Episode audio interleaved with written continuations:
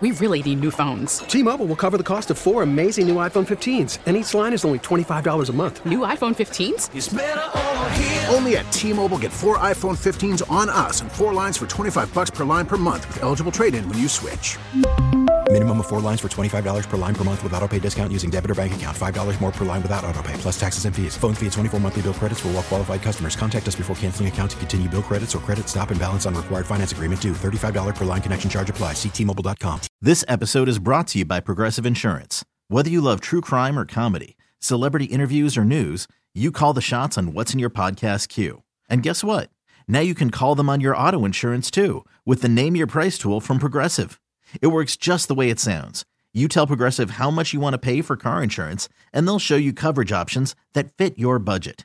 Get your quote today at progressive.com to join the over 28 million drivers who trust Progressive. Progressive Casualty Insurance Company and Affiliates. Price and coverage match limited by state law. Welcome to Speed City with John Massengale, Les Kaiser, and Jonathan Green. It's the fastest hour on the radio. Speed City. All righty. The Hungarian Grand Prix is in the books, and we are going to talk through it because that was not necessarily the most dramatic of races. In fact, the result was the same as last weekend. But as we got to that result, it couldn't have been more different in terms of who came through and how, because no one, I don't think anyone expected Max Verstappen to win that race and, more importantly, walk away from the Hungaroring with an 80 point lead going into the summer break. I'm Jonathan Green, and alongside Les Kaiser and uh, Bob Varsha is not here, nor is John Massengale, but we do have the very, very, very on the moment Chris Medland on the line to give us his thoughts on what was another D Day disaster day for Ferrari Mm. and another really, really good strategic day for Red Bull, Les. Yeah, absolutely, absolutely. I'm looking to hear the things that Chris hears in the paddock Yeah. after the race. So, uh, I mean, the highlights to me: Max from tenth Oh, spot, it's brilliant. all the way to the top step on the podium. When he went to that medium uh, in that other pit stop, that's when I was like, I think they called that right, considering the the uh, pit cycle that was going to roll, and then uh, the attrition of the hard tires. We saw a few Mm. folks go on hards that just didn't make sense. And uh, anyway, it all turned out. I never thought I'd be able to say this, but this track opened in 1986, and just a year before, we got what we thought was a miracle win in the 500 when Danny Sullivan spun and won. Spin and win, they used to call it, and now we have another. Max Verstappen just did exactly the same thing. And my word, if Ferrari don't lick their wounds and think what could have been, not only did they not get it right strategy, their opponent was still able to only lose one Yeah. place by spinning. Yeah, Danny Sullivan handed over. Got a new spin and win guy here. Max totally nailed it. You know, in the race, I I love that. You know that that was a cool situation. But then the other one, uh, I gotta say that R- Russell performed better than I expected, leading thirty Really? laps. I did not expect that from him. I, I did expect it, but I, I felt for him because I felt it was his day. But you're right. Well, let's bring. I here that Chris Medland is in the thick of it in the Hungaroring. It's now raining, uh, as we kind of anticipated. It didn't come to the last lap. Chris, your thoughts uh, straight off the bat uh, on what was a really interesting Hungarian Grand Prix? Oh, Ferrari. Yeah. oh, ouch. That's um, it's just how how can you get strategy so wrong so many times? And it just seemed to be a knee-jerk reaction to what's happening behind. Pit wrong side. Had an example from Alpine that the hard was difficult, uh, and you, they got it wrong. But you're wrong. That shouldn't have shut the wall. Right, it was Max. That's it. Uh, that was that was pretty sensational. I mean, we spoke to Christian Horner, didn't we, on the grid, and he said, "Yeah, top five, we'll take that. that that'll be where we can get to." Um, and this phrase that Ferrari earmarks is just for one before they, we, this is hard. We can do that. We can win every race between now and the end of the season to get back in this championship fight. Is what Mattia said. Instead, uh, it's a complete reversal with Verstappen winning from tenth. But Well, yeah, listen, not, uh, not quite what we were expecting to be. Yeah, Chris, I'm going to stop Um, you there I'm because we need. I'm interrupting you. I've got a driver with me. Go on, Um, yeah, I've got um, I've got Alex Albon here. Alex, Uh, that look a tough afternoon. Tricky conditions. I mean, it's between rain now. How was it out there for you?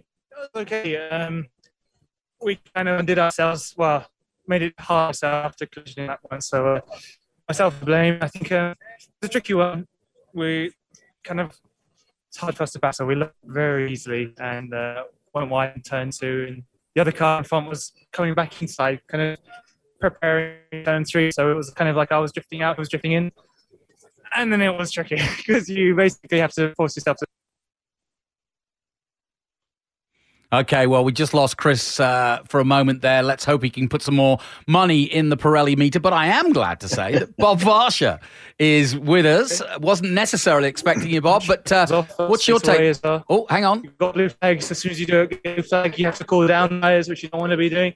It's just an endless cycle of we did have uh, for a moment there meddling with uh, with um, Albon there for a second. Uh, we've just got a bad connection, Chris. If you can hear me, uh, try to join us again, uh, but keep going because we love to hear from the drivers. Um, obviously, Albon explaining his woes, but uh, let me bring Bob in here.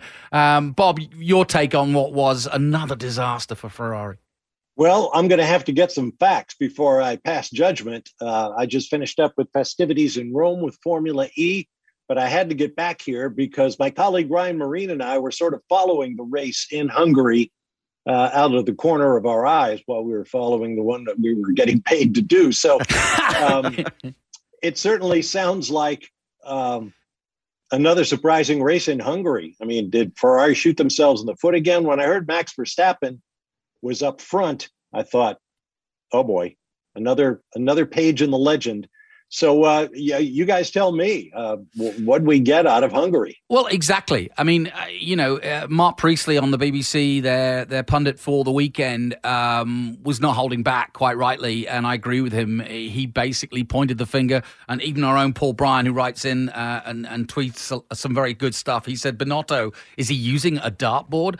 The bottom line is they got it wrong on strategy again. Leclerc and Sainz had the two fastest cars. Um, they just reacted reacted badly to what was going on behind them. Um, and they came in and they chose hard tires and they shouldn't have done and they couldn't get anywhere with them. And, you know, uh, Leclerc went from first to, to six at one point.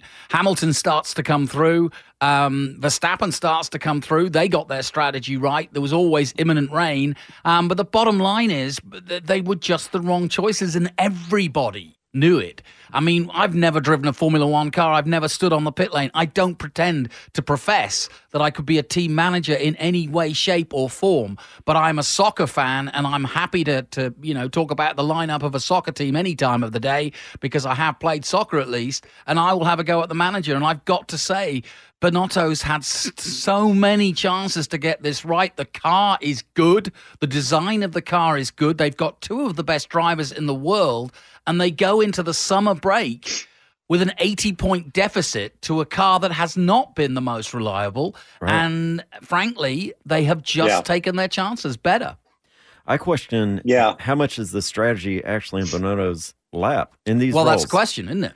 You know, that's exactly the point I was going to make. Uh, Les, uh, before we hit Binotto, his job is not to make the strategy. His job is to explain why the strategist that he's paying made the decisions they did. And that is not going to be an easy task in front of the bloodthirsty Italian media during these next three weeks. And we've heard on the radio live and at the time from Carlos Sainz, you mentioned it in the pre-show, Bob, that you know don't make don't make up decisions, don't make up scenarios. Um, and now again, Charles Leclerc, you know, I mean, he hasn't said anything. I mean, last week he blew it, but the bottom line is, um, you know, for whatever reason, they're blowing it week after week. And whoever is making these strategy calls, when everybody else can see it, the Emperor's clothing is not good.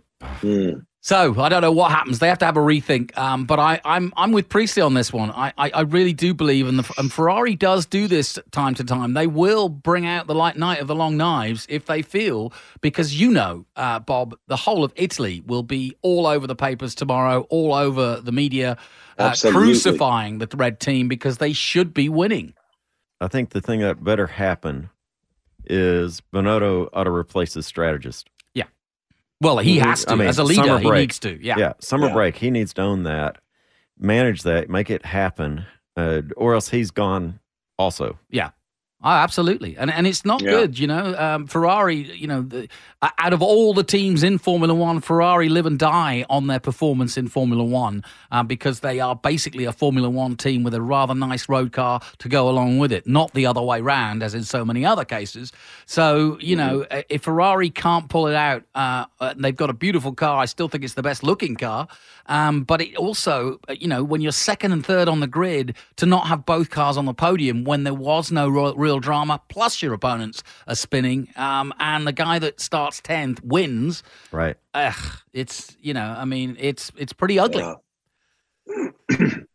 and going to get uglier from the sound of it. Well, would, would, would you go with Binotto's head, or would you go like Les says with the strategies? Strategists. Oh yeah, I would definitely shake up my my strategy team. Uh, I, going to need to explain himself uh, and explain how he's going to fix it, uh, because this has happened too many times now in what thirteen races. Um, too many times. Now everybody makes mistakes. Everybody is entitled to a mistake every now and then. Uh, but um, yeah, it's happened too many times to Ferrari thus far this season, and uh, and Verstappen's threatening to make what was a very competitive season into a runaway. Into a walkover, That's- yeah. Really is, Yeah. really is. Hey, we can't go too Mhm. far without acknowledging that uh, Mr. Varsha won our predictions. Oh, he did. He came closest. All right. I'll say Well two, done, of, two of the three of his guys are on podium. So uh, Russell and Verstappen. Horseshoes win. and hand grenades. There you go. Mm-hmm. Got it. Uh, All right, we'll give Bob the prize for this week then, uh, no question about it. But uh, Well, there's there's the solution. Make a prediction and don't watch the race. there you go.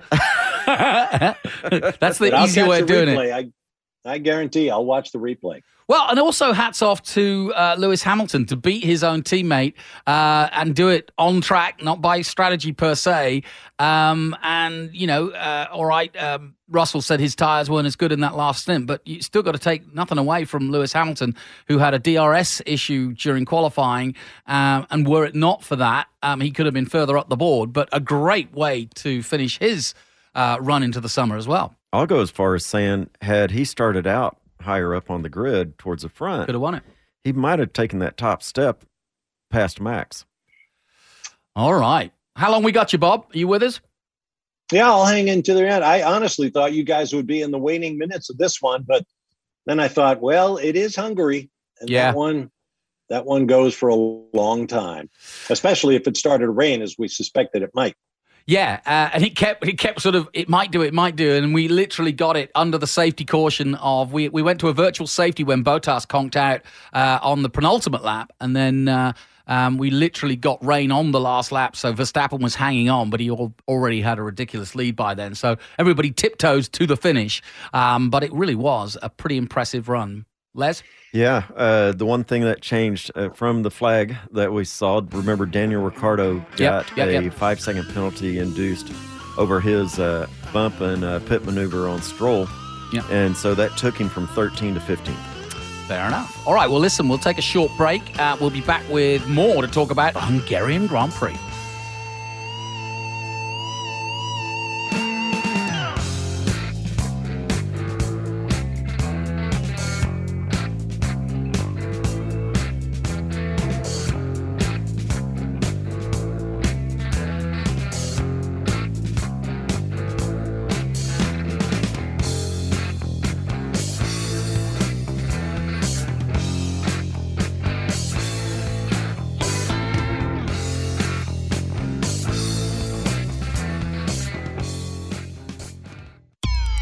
As a rider, you know what you like the power, the feel, the ride.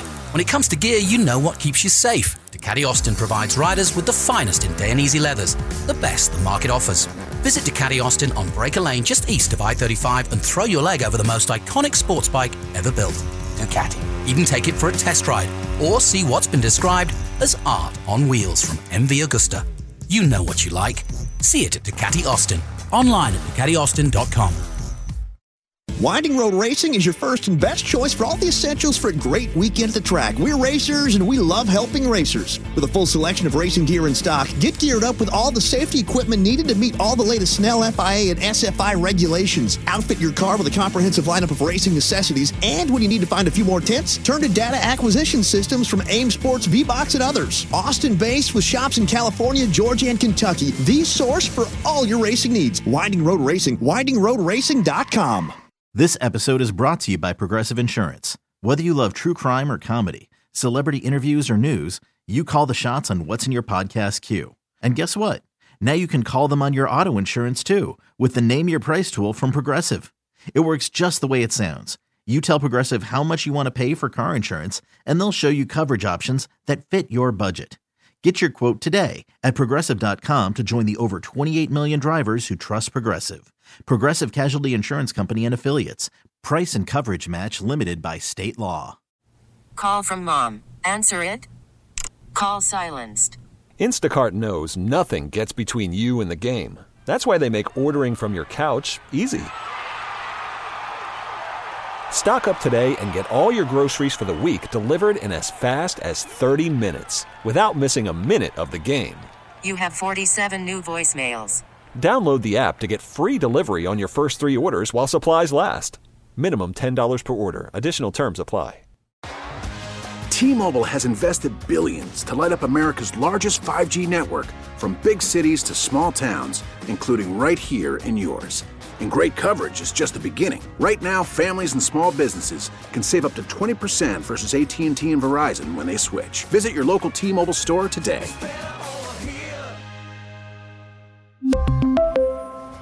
Plan savings with three lines of T-Mobile Essentials versus comparable available plans. Plan features and taxes and fees may vary.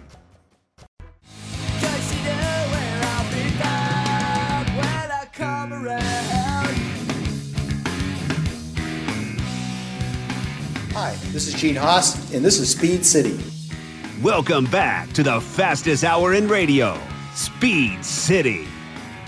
Welcome back as we start to look at what was a very interesting Hungarian Grand Prix. You know, I'm not sure Gene's going to be happy with uh, Mick in 14 and K Mag in 16 today. No, it wasn't a good day at the office for Haas, was Yeah. it really? No, no, I don't, I don't think so.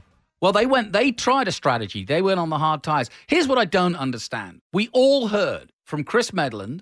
By the way, we're hoping to get Chris back on. He's just had a bit of a, a techo problem, but he's going to try and get some interviews for us and, and join us in a moment. But we all heard from Mario Isola, the, the head of, of Pirelli, before the start of the race, rain or not, that the hard tire wasn't working. And all the teams found that out yesterday when they tried it in free practice. It wasn't working. Now, the lower temperatures may have given somebody uh, an idea that it might last a little longer.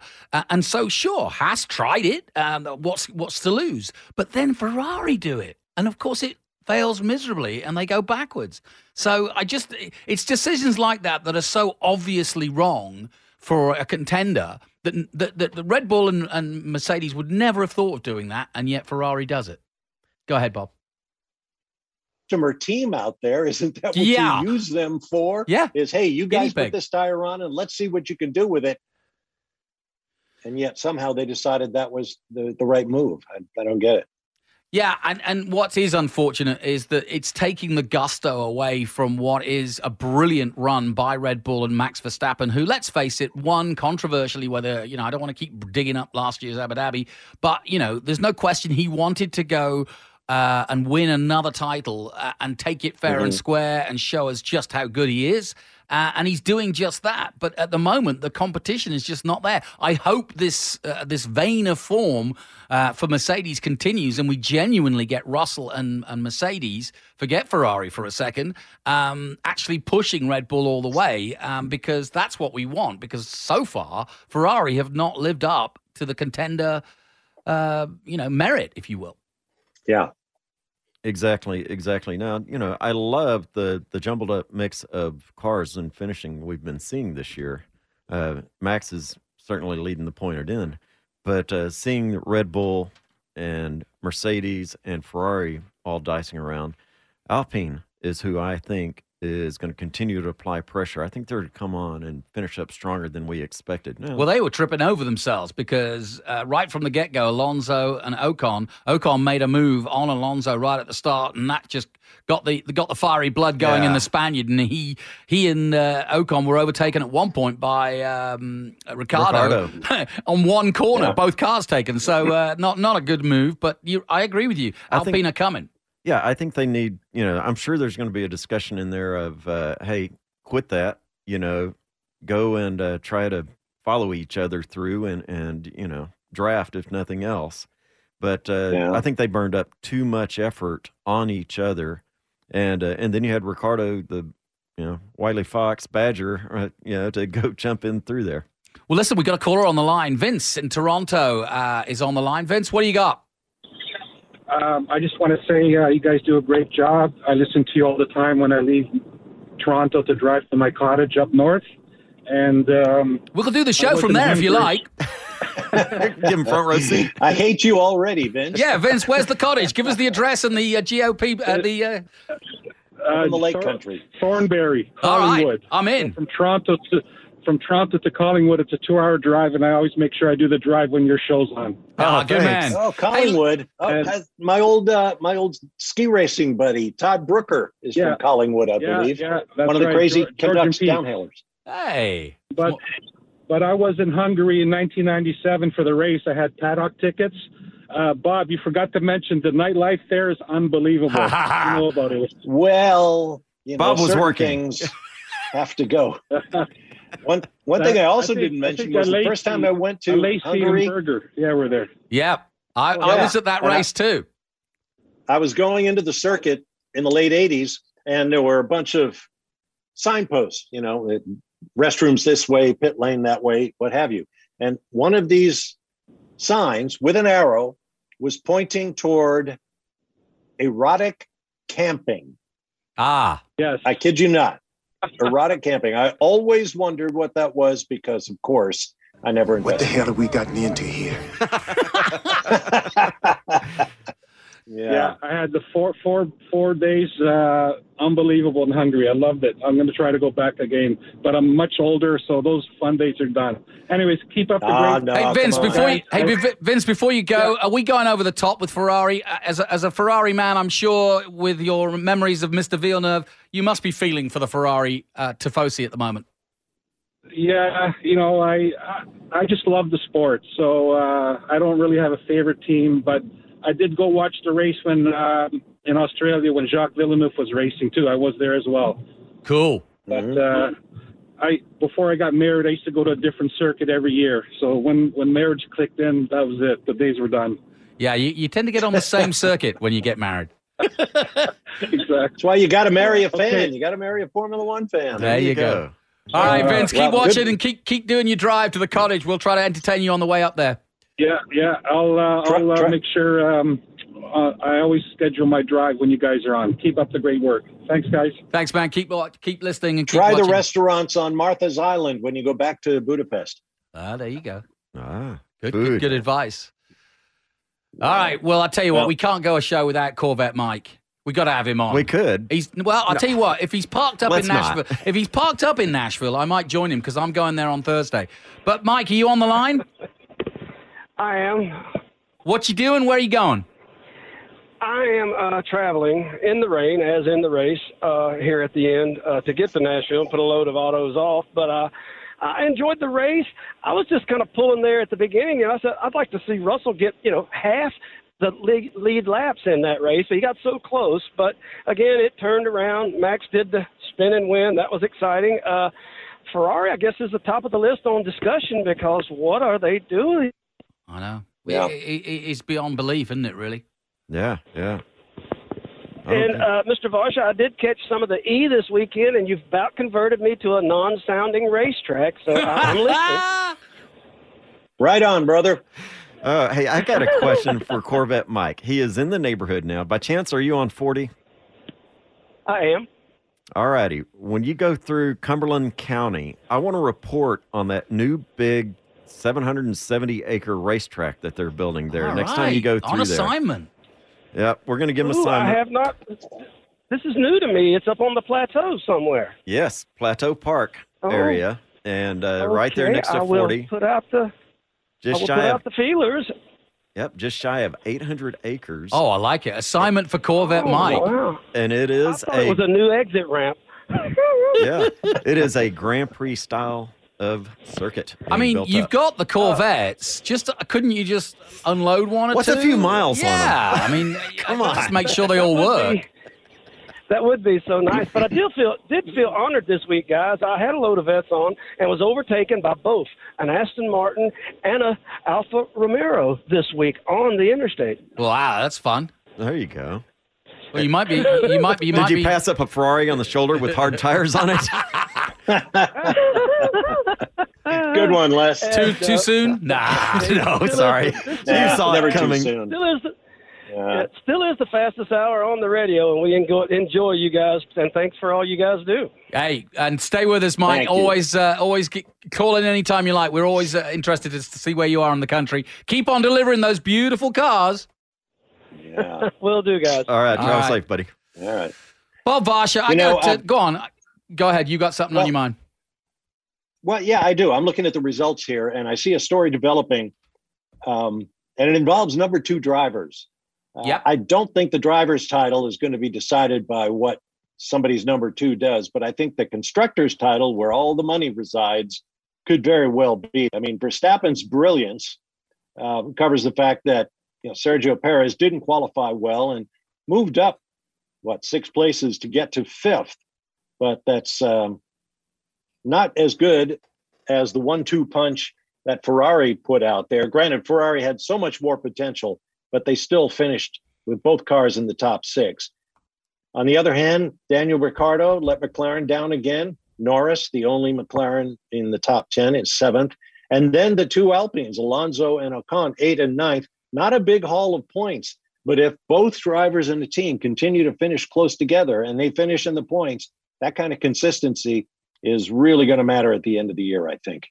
No, you're absolutely right, and I think that's going to, in the end, going to be the more more interesting battle is for those important important points and money, as you say, uh, for the constructors' championship. Uh, I think by the time we get to Austin, it's going to be pretty fruity.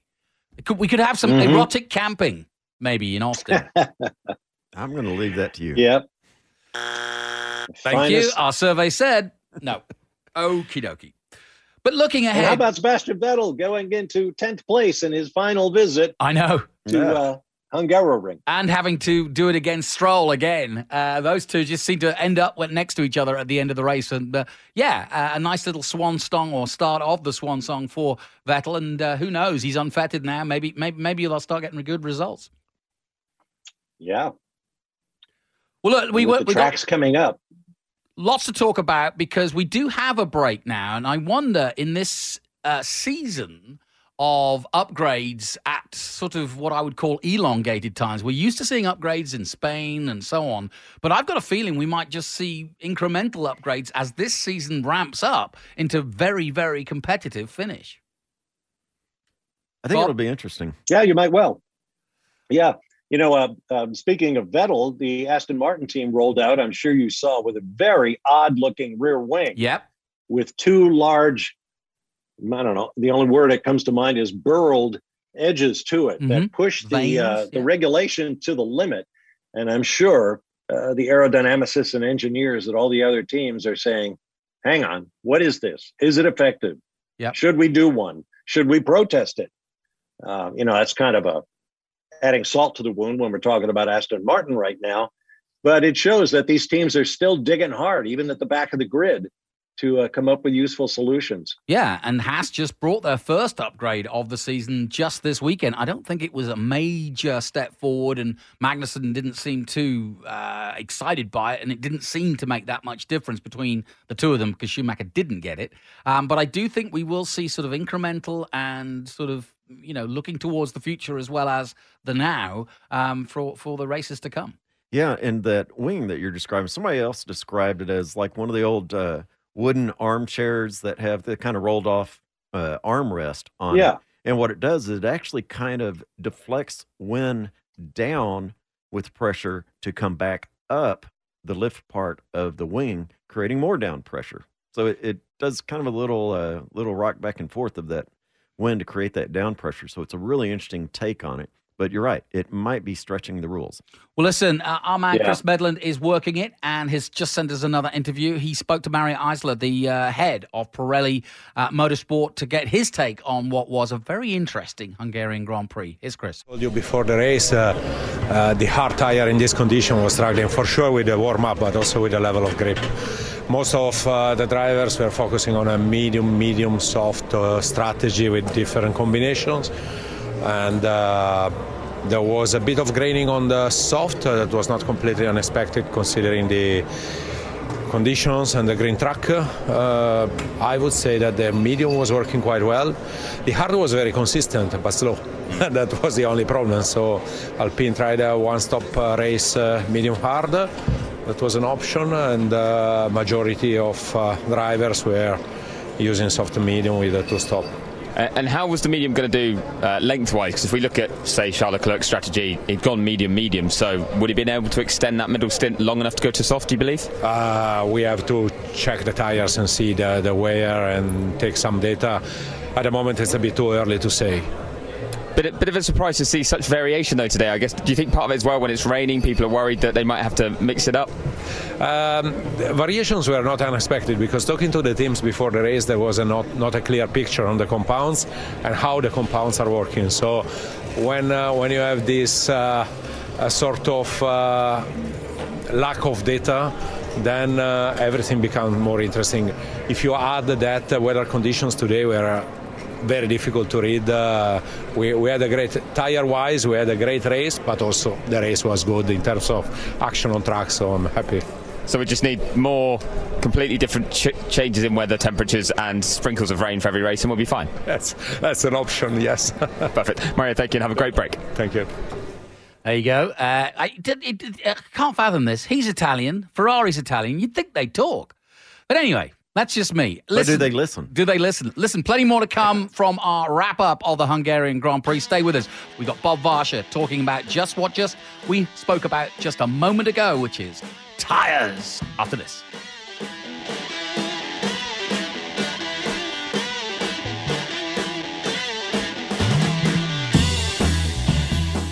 Hey guys, we are very excited to welcome our new sponsor, Altstadt Brewery, to Speed City. These guys make a fantastic beer, and I'm going to let Jonathan talk about it, but I'm going to tell you about it. When I tasted it, I, am not a big beer aficionado. I like a nice cold beer, but I'm always worried about a craft beer or a new beer that it's going to have a funky taste, especially aftertaste. This beer was fantastic.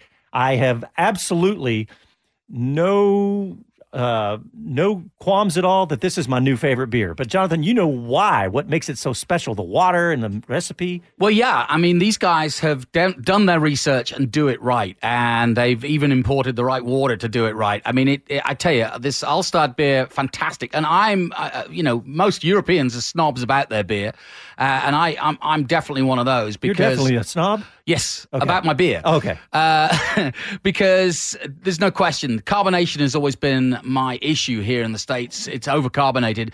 And our lagers, our Pilsners and lagers in Europe, um, uh, especially German ones, are not that heavily carbonated. And that's a, key thing. And that's the first thing that uh, hit me was just how well they've done the beer. Uh, it's based out of Fredericksburg. It's, uh, it's got a great tie-in because obviously Fredericksburg, a German town, and now they've got a Texas German beer, and it's cracking. Yeah, and the uh, the facility out there, it's amazing. They've they've really done it right. It's really fantastic. So so check it out. You can get it at all the local HEBs and everything else, right? Yep, uh, it's around all around Texas. You can get it. Uh, they sell it in uh, uh, on on the shelf there as a Texas beer. But uh, I'll tell you what, you're in, right back in Germany when you drink it. And it's Altstadt Beer, A L T S T A D T beer.com. Altstadt Beer, A L T S T A D T beer.com. Hiring for your small business? If you're not looking for professionals on LinkedIn, you're looking in the wrong place. That's like looking for your car keys in a fish tank. LinkedIn helps you hire professionals you can't find anywhere else, even those who aren't actively searching for a new job but might be open to the perfect role. In a given month, over 70% of LinkedIn users don't even visit other leading job sites. So start looking in the right place. With LinkedIn, you can hire professionals like a professional. Post your free job on linkedin.com slash recommend today. After the end of a good fight, you deserve an ice-cold reward. Modelo is the mark of a fighter. You've earned this rich golden lager with a crisp, refreshing taste. Because you know, the bigger the fight, the better the reward. You put in the hours, the energy, the tough labor. You are a fighter, and Modelo is your reward. Modelo, the mark of a fighter. Drink responsibly. Beer imported by Crown Port Chicago, Illinois.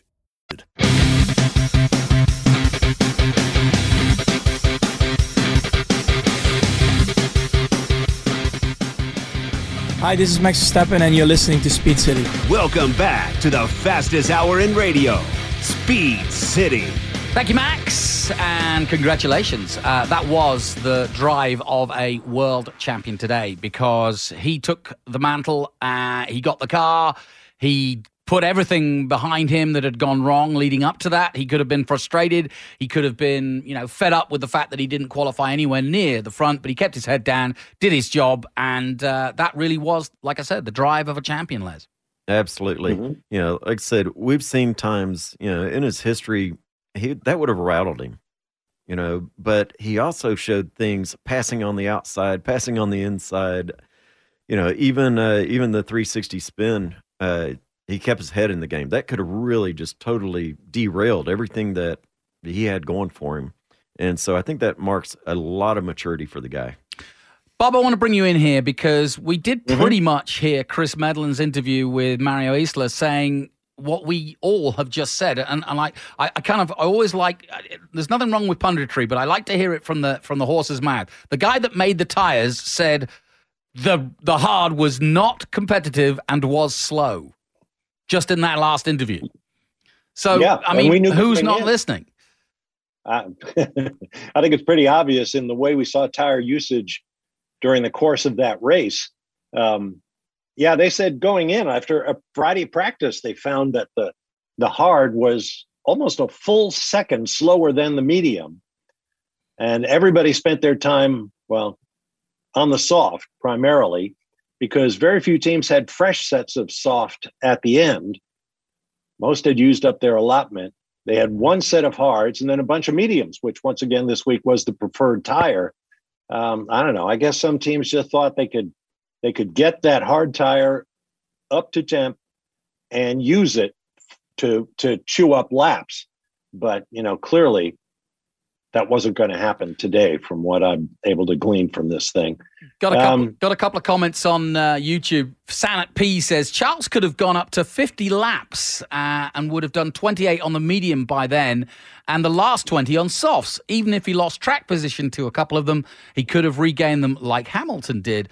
And T and W living in Udon, Tiny or no Udon, Thani, Thailand says Red Bull playing chess, Ferrari playing checkers.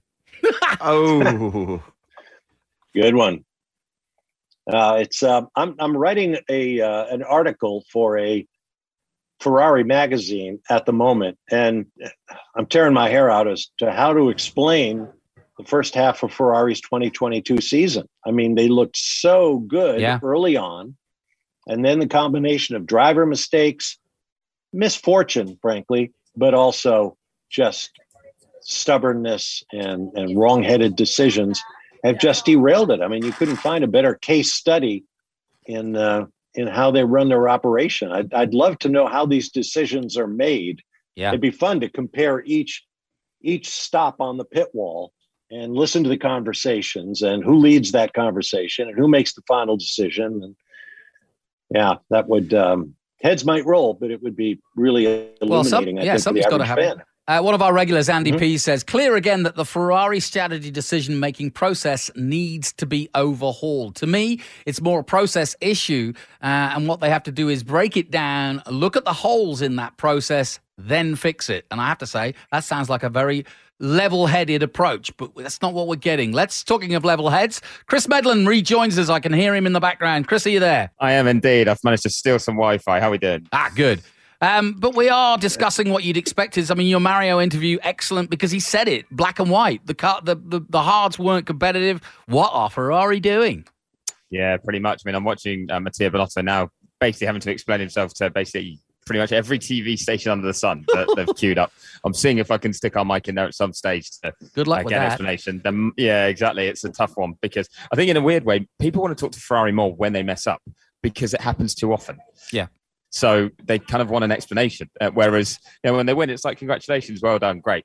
But things didn't go wrong. So people are just, I don't know, they're less pushy. So yeah, Well, it's, let- um, he's got a lot of explaining to do right now. Let me ask you a different question, which is where are Mercedes going into the summer break? I mean, you asked Toto because he said we weren't expecting to be pole.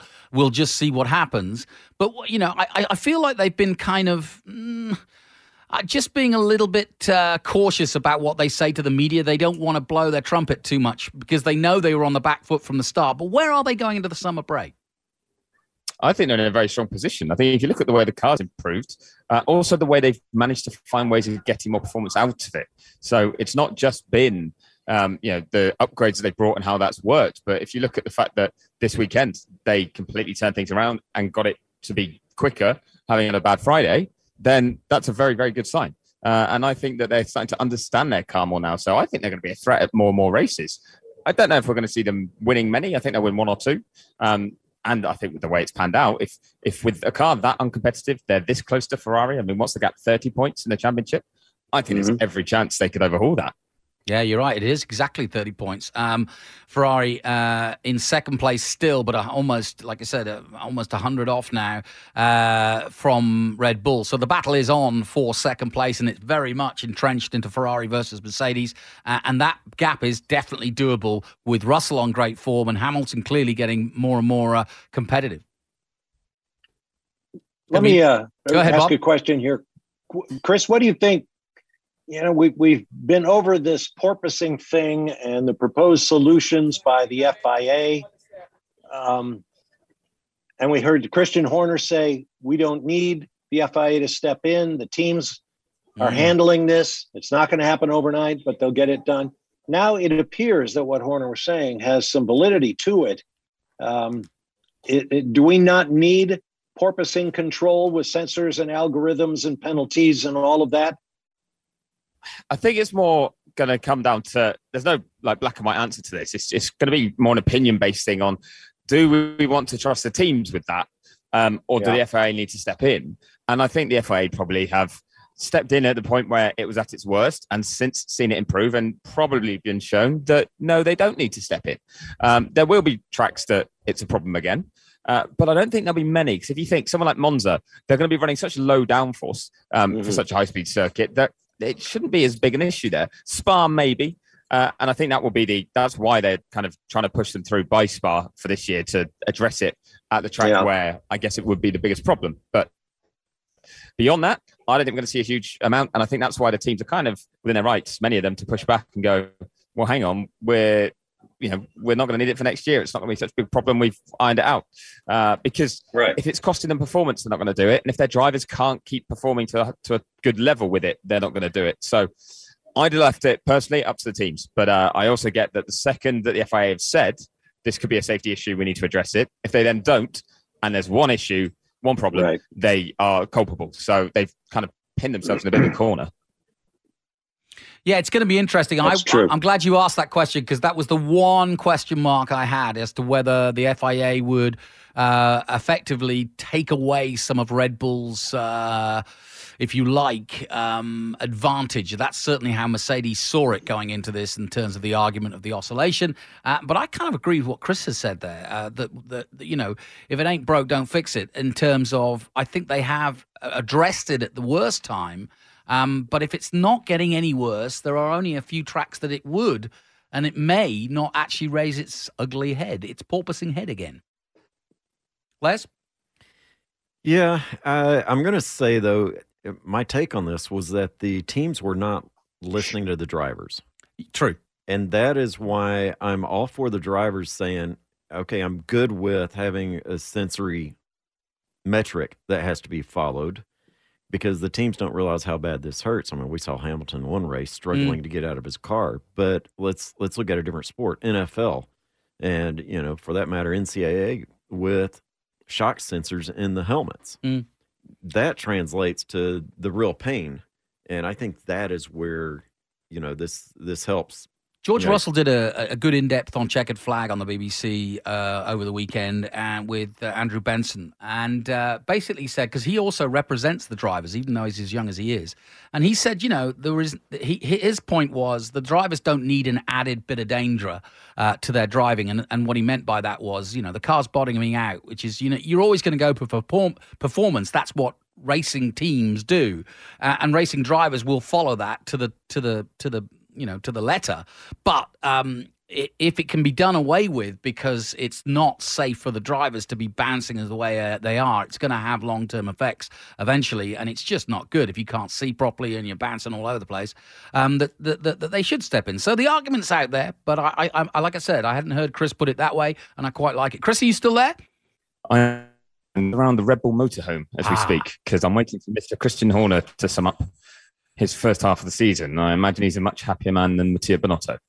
I, I, I, I concur. I think you've done the, the right thing to put yourself in the safety of the Red Bull uh, hospitality than that of the Ferrari. Tell you what, do we'll take a Not, short not break. that Ferrari would welcome us in, I think. No, I'll tell you what we'll do, Chris. You carry on. We're going to take a short break, uh, and we'll come back to you, and hopefully you'll be in full flow. Stay with us here as we look at the Hungarian Grand Prix on Speed City.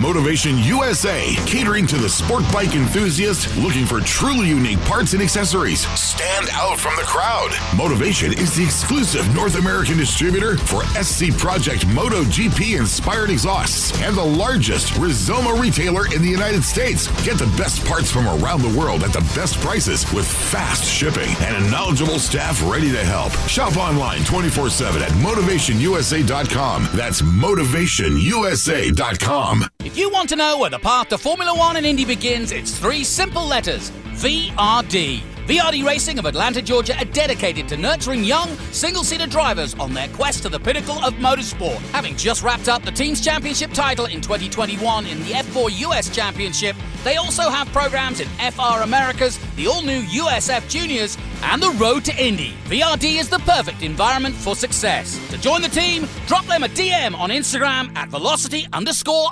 RD.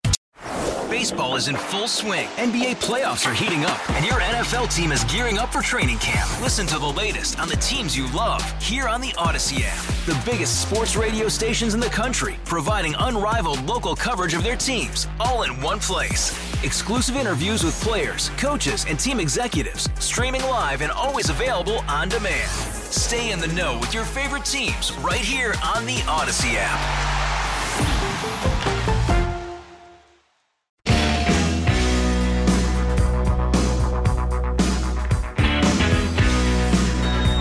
Hi, this is Jay Leno from JayLeno'sGarage.com, and you're listening to Speed City. Welcome back to the fastest hour in radio, Speed City. Nobody says it like Jay. Speed City. And our thanks.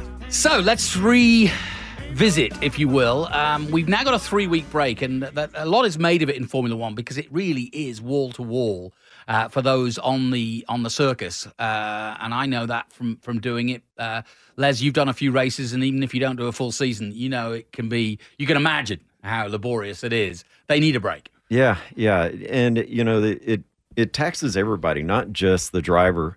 Uh, that's one of the things that have come up is they are changing the curfews coming up, and so uh, you're gonna the teams are going to be allowed eight exceptions to do some work on Wednesday that uh, previously was not as not as uh, freely, and so this helps you uh, as a team member, supporting cast, whatever you want to call them, be able to have more time, more predictable, and uh, really just with the lengthening of the calendar, not to just wear out and get every last drop of blood out of your teams. Just had a comment on YouTube. Uh, just joined. Is the race winner this time being discussed? And it's like, yeah, that's true.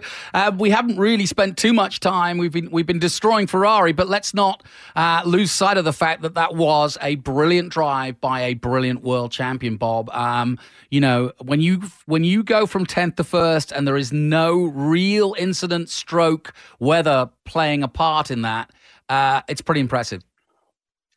No question. And uh, when I ran down the starting grid this morning in our pre race show, I said that if Max Verstappen's car is healthy, he's going to come through this field like a tornado. And he did. Now, he, he said exactly in his pre race interview with Chris, you got to be patient around the Hungaroring. But boy, if that was patience, then um, I'll have a double helping, please. I mean, he knew he had the car and uh, he picked his spots. Remember, this is a place that you know, Nigel Mansell became a legend That's in right. 92 when he went by a whole bunch of people, including Ayrton Senna, just by bombing around, you know what, to the wall the whole time. And um, I think Verstappen, from what I can glean, put on a pretty similar show today. The guy's obviously, you know, on another planet right now. What's his, his uh, eighth win in 13 races? Mm. I mean, this is this is going to get pretty sketchy yeah, This is the season he wanted to have after what mm-hmm. was a, a, sort of a strange one to finish with and, and obviously a controversial one. This is the dominant mm. season he wanted. Uh, 80 points he now has ahead. I do want to ask one thing that is a little bit left field, and I keep bringing it up, but I'm, I'm still kind of banging that trail. We were talking about this, Les, during the race, and I'd like to get Bob's take on it. We keep saying – or I keep saying, I don't like DRS because we've now got the cars designed to a point where they don't need it. And every time I see a DRS overtake, um, you know, we watched, you know, we watched Ricciardo overtake two Alpines in the same corner. That wasn't because of DRS. And if you can, can we get to a point where maybe we take DRS down to, I don't know, 40 seconds per race so that you can use it anytime you want, but not for every time you're within a second. What do you, what's your feel on that? I like that idea, frankly. Um, I, I have no major problem with DRS, but I think a very cogent argument could be made that it is, in fact, unnecessary. Mm. I mean, it, the way you're supposed to pass people is by superior driving skills in a car that has a performance advantage, whether it's a complete advantage throughout the entirety of the race or just in certain corners where your car does something better than the other guy's does. But that's, I mean, that's part of the art of race driving is knowing how to maximize your opportunity to uh, to make progress and potentially win a race. I'd like to say something about what Les said earlier about the, the the length of the season and the need for a break. I think it was last year, maybe two years ago, where uh, a, a mechanic, an anonymous mechanic, wrote um, a letter in which he explained why people do not understand the stresses of life on the Formula One trail. It's not just about long curfews and all that sort of thing. It's about you know complete tear down and build up of race cars back in the shop. It's about traveling enormous distances from continent to continent in economy mm-hmm. after getting very little sleep. You know, it's about having spouses and children at home. Uh, it's about holidays. It's about summer vacations. It's about school recitals and sports games and stuff like that. So it's about the quality of life. Yeah. Yeah, you want to commit to Formula One, the most glamorous motorsport in the world. But at the same time, you know, how heavy a price should that commitment cost you? And um, I loved that letter when it was written, and I think about it a lot in, in discussions like this about what these teams, you know, they they don't get on private jets like the uh, the um, you know the team principals and the head designers and even the race drivers get on. They're there packing everything up, hauling it to the next location. Uh, you know, spending you know long trips cramped up in an economy airplane seat it's um, it's a rough life in lots of ways.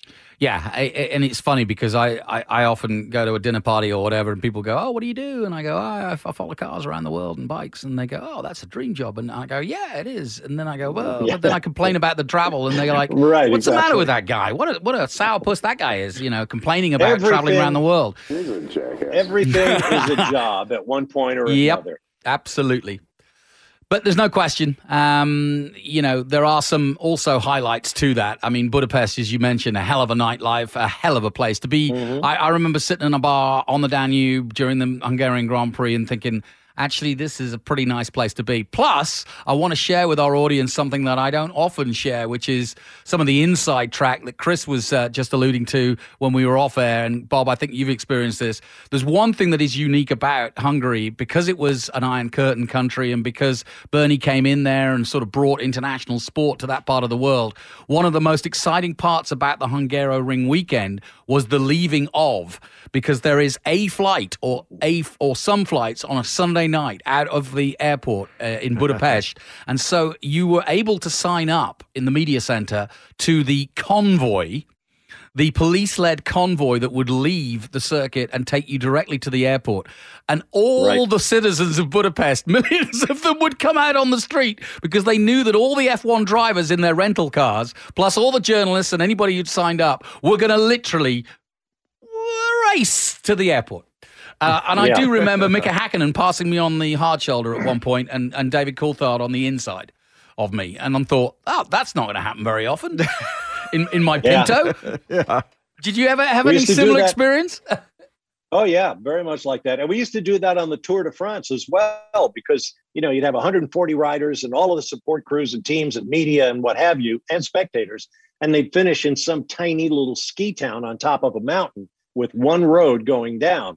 And so you always listened to hear when the convoy was getting ready, and they'd sound a horn, three minutes, two minutes, one minute, and then yeah, we'd wind on down, and you know folks would jump the queue and all that sort of thing, but you did not want to miss that because you had all of these fans, you know, who'd camped out on the edge of a cliff to watch the riders come up the hill. They all wanted to get their campers down the hill as well. So, yeah, it's um, those those police escorts are fun, uh, but they can be pretty darn chaotic. Hey, we got another caller, Kenny, on the line. We're about to go off the air, but Kenny, you wanted you, you want to get a question from California. Yes, sir. Hey, uh, how do they get all the equipment around the world, the the trucks uh, and all the other team uh, equipment that they use, and and what are those buildings that they seem to set up at every track? Are they portable units that, Yes. that house for all the Yes. different teams? Yeah, you're absolutely Yes. right. They they just throw it. They just put it all in a sprinter. No, they don't. Um, Right. They they actually they actually uh, charter several seven four sevens. Uh, to take all the equipment and something that's Bernie Ecclestone put in place. He actually owns Biggin Hill and Airport in London, and so it's all packed up. But in fact, they've started to actually take less equipment to each and every race. So the F1 Pro Yeah. guys and the, some of the guys you'll see often do the commentary and their work from Biggin Hill in London uh, remotely. So, but the big stuff, the cars, etc., etc., go on 747 planes, right?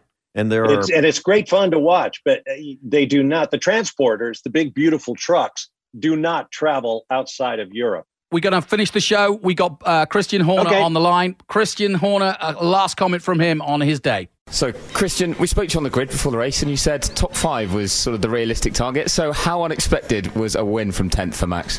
Yeah, totally unexpected. So phenomenal drive, a great teamwork, great strategy. You know, we had a couple of issues that we had to nurse during the race, but we got on top of them, and uh, uh, yeah, I think that was right up there with one of Max's best races. And the guys in the studio were saying he did a Danny Sullivan. He had a spin to win as well. I mean, what happened there?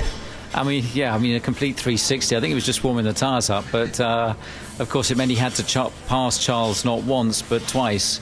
Um, so it felt a little bit like, uh, uh, you know, the the opposite of what happened to us in um, in in our home race in Austria.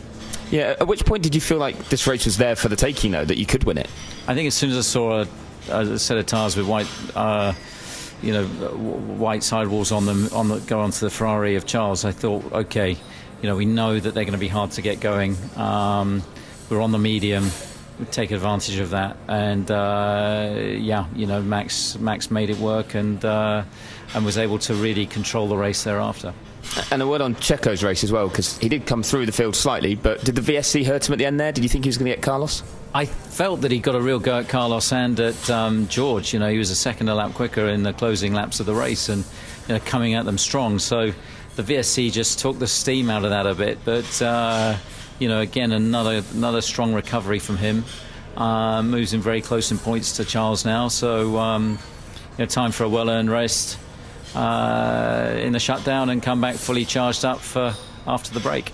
Well, there you go. We got the, the, the, main man talking. My thanks to Les Kaiser, as always, Bob Varsha, Chris Medland, as ever, doing a brilliant job at the Hungaroring. We hope you've enjoyed our coverage here on SiriusXM. I'm Jonathan Green. John will be back in the hot seat next week. And I say next week because we're off for a couple of weeks. We're going to take our summer break. We're going to take a spa, and we'll see you at Spa Franco Francorchamps next time out. Bye bye for now. Ciao, y'all.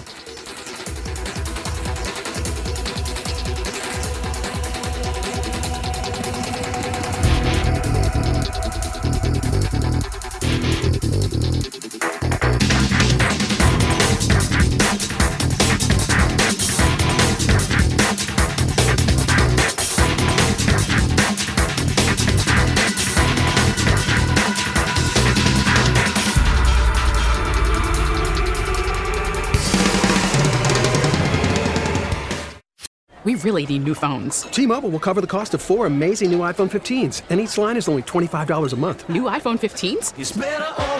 Only at T-Mobile get four iPhone 15s on us and four lines for 25 bucks per line per month with eligible trade-in when you switch. Minimum of four lines for $25 per line per month with auto pay discount using debit or bank account. $5 more per line without auto pay, plus taxes and fees. Phone fee at 24 monthly bill credits for all well qualified customers. Contact us before canceling account to continue bill credits or credit stop and balance on required finance agreement due. $35 per line connection charge apply. Ctmobile.com. This episode is brought to you by Progressive Insurance. Whether you love true crime or comedy, celebrity interviews or news, you call the shots on what's in your podcast queue. And guess what? Now you can call them on your auto insurance too with the Name Your Price tool from Progressive. It works just the way it sounds. You tell Progressive how much you want to pay for car insurance, and they'll show you coverage options that fit your budget. Get your quote today at progressive.com to join the over 28 million drivers who trust Progressive. Progressive Casualty Insurance Company and Affiliates. Price and coverage match limited by state law. Oh, oh, oh, O'Reilly! Protect your vehicle's engine with a full synthetic oil change and save with Mobil 1 at O'Reilly Auto Parts. Purchase five quarts of Mobil 1 full synthetic motor oil and receive a $10 O'Reilly gift card after rebate. See store for details. With your Mobil 1 purchase, you'll also receive two times points during O Rewards Bonus Points Month at O'Reilly Auto Parts. Oh, oh, oh, O'Reilly Auto Parts.